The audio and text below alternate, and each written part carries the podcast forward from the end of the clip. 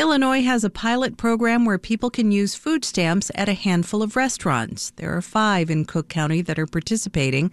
The program is designed for people who are elderly, experiencing homelessness, or are disabled. W B E Z's Natalie Moore has the story. Catfish fillets sizzle in a deep fryer until they are crispy and golden. J J Fish and Chicken is a well-known chain in the Chicago area, but this location on seventy-ninth Street, just west of the Dan Ryan, is catering to a specific clientele.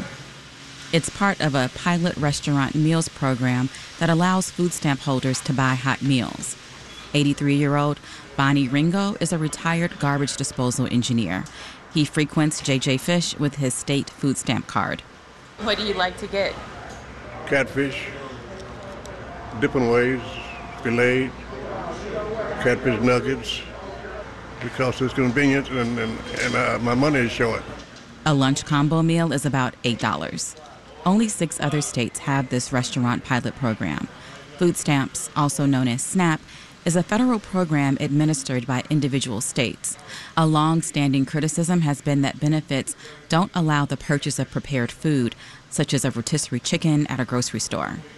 The other restaurants in Chicago participating are B J's Market, Doughboys, Firehouse Bakery and Grill, and S two Express Grill. Like J J's, they are all local fast casual restaurants with takeout options on the south side, a number of them black-owned. It's sixteen forty-seven. Badi Qatari is the owner and works the counter of this franchise.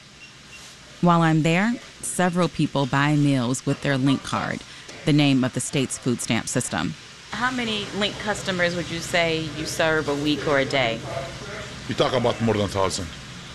More than a thousand in, in what period? In a week. In a week? Wow. We in this area a lot, but we know all the people here. So, and we know all the people in this area is like, they can, we can help them to get food by the link because it's a lot of senior people here. Qatari says he hopes the program expands to allow for Uber or DoorDash delivery. Food justice advocates are keeping an eye on the pilot, here and around the country.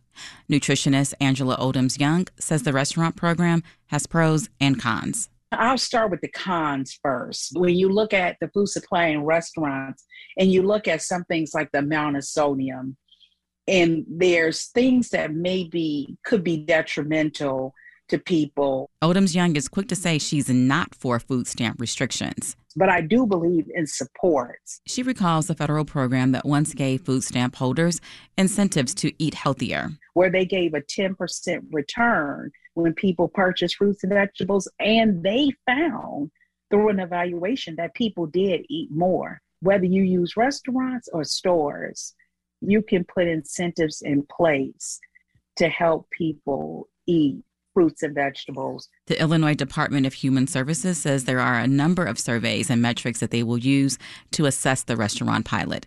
They did not respond to repeated requests for an interview about the program. It runs through next summer. Natalie Moore, W B E Z News.